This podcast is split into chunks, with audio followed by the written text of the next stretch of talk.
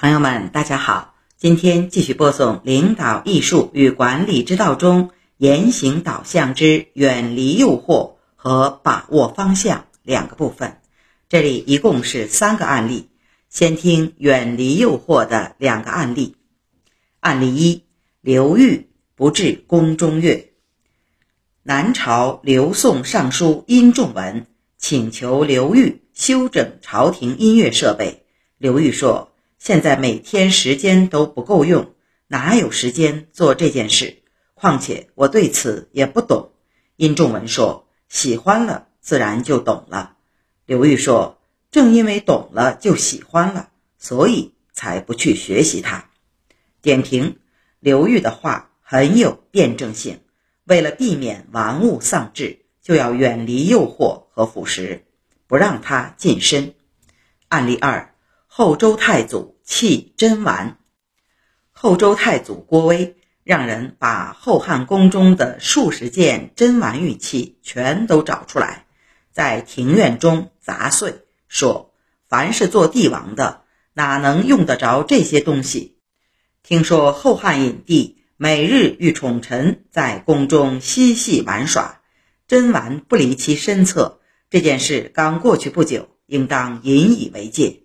于是告诫左右：从今以后，凡是珍贵华丽、精巧悦目之物，一律不得进宫。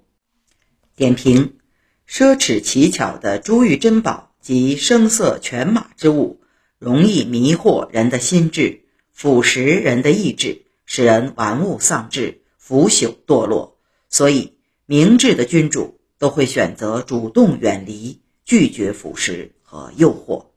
接下来是把握方向的一个案例：明氏登新亭游宴。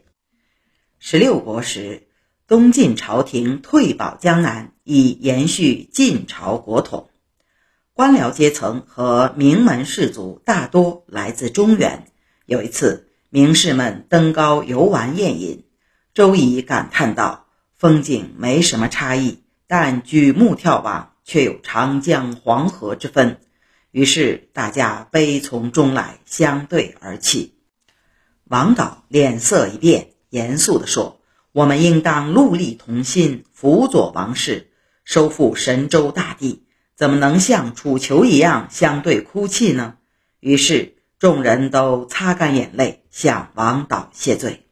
点评：领导是团队的主心骨，所以要时刻保持清醒和理性。并善于把握思想方向，引导大众心理，带领团队以高昂的士气和积极的心态去面对困难和挑战，而不能随波逐流，任由消极情绪蔓延。